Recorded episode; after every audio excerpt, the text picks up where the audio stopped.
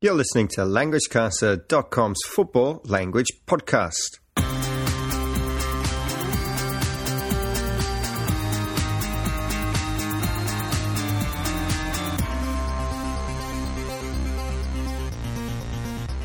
Welcome everyone to the show for all fans of football who wish to learn more about the language of the beautiful game. My name's Damon and I'm talking to you from Tokyo on a sunny but chilly November afternoon. Now this weekend, Damien is off to his home country of Ireland to meet with family, so it's just me for a short podcast this time. I'm going to start with a look at some of the news from the footballing world that caught my eye this week in the good, the bad and the ugly section of the show. After that, I'll talk a little bit about our football phrase of the week, off the ball incident. And I'll wrap up the pod with a look at three games from this weekend's Premier League fixtures: Chelsea versus Tottenham, Arsenal versus Bournemouth and Southampton versus Everton. Okay, the good, the bad and the ugly.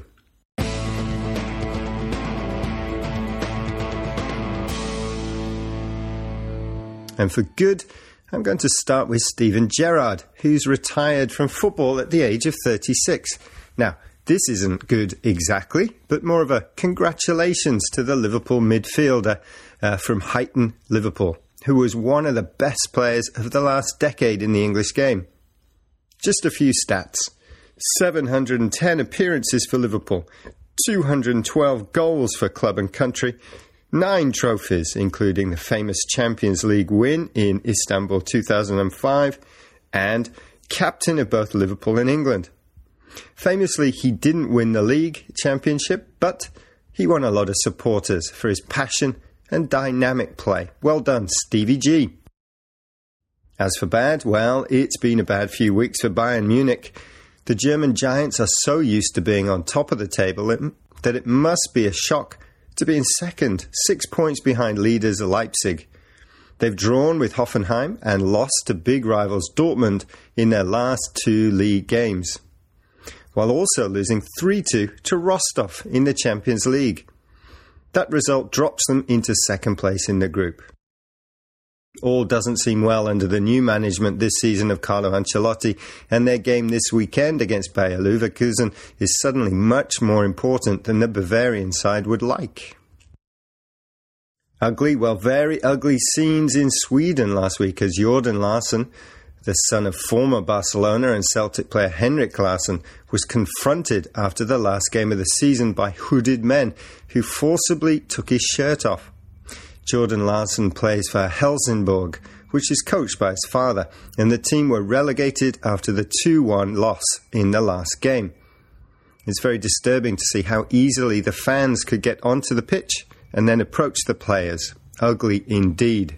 Yes, you are listening to LanguageCaster.com, and that was in Korean. If you'd like to record your own version of the message, you are listening to LanguageCaster.com in another language, then you can send it on to us by emailing us at admin@languagecaster.com. Okay, now for a quick quiz question before we move on to some football language. As we've heard, Steven Gerrard has retired from football this week, so we want to ask, against which team did Steven Gerrard score an important winner that sent Liverpool through to the group stages of the Champions League in 2005, which they went on to win? Well, we'll have the answer at the end of the show. Right, next up, it's English for football time.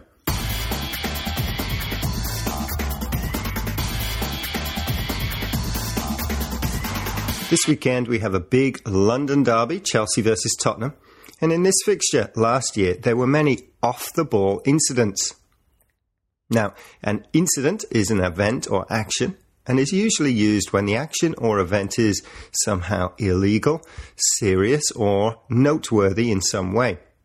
Off the ball means not connected with the direct action of the game. That is, the action with the ball is in a different part of the pitch or play has stopped and no one is passing, kicking or controlling the ball.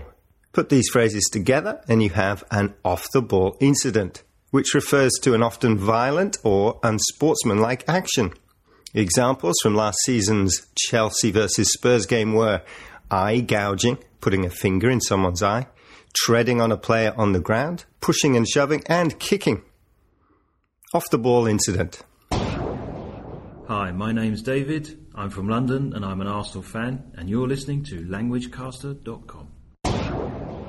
Thanks as always to everyone downloading the show, following us on Twitter, that's @LanguageCaster, dropping by our Facebook page, Learn English Through Football, and liking our photos on Instagram. We'd love to hear from you, and you can get in touch via social media or by emailing us at admin@languagecaster.com. Next up, this week's predictions.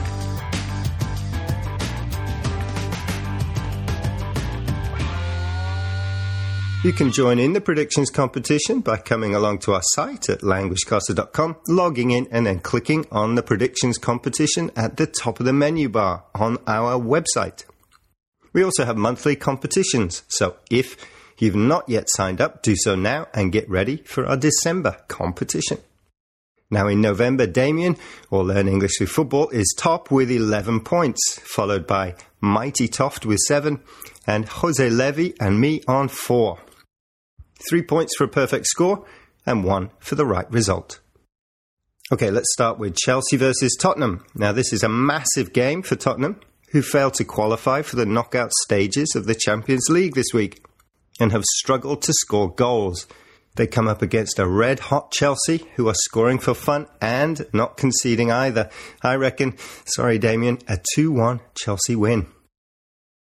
Then Arsenal versus Bournemouth. On paper, this should be an easy 3 points for Arsenal, but I think this is a potential banana skin. On their day, the South Coast side Bournemouth can play some good football, and they could leave the Emirates with a point. However, I'm going to go with form and predict a 2-0 home win for the Gunners.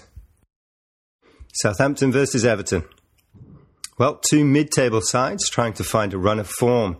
Everton's manager, Ronald Koeman, will of course be visiting his old club, which could add a little more spice to this fixture. Southampton have shown they can defend after they kept a clean sheet against Liverpool last weekend. But can they score?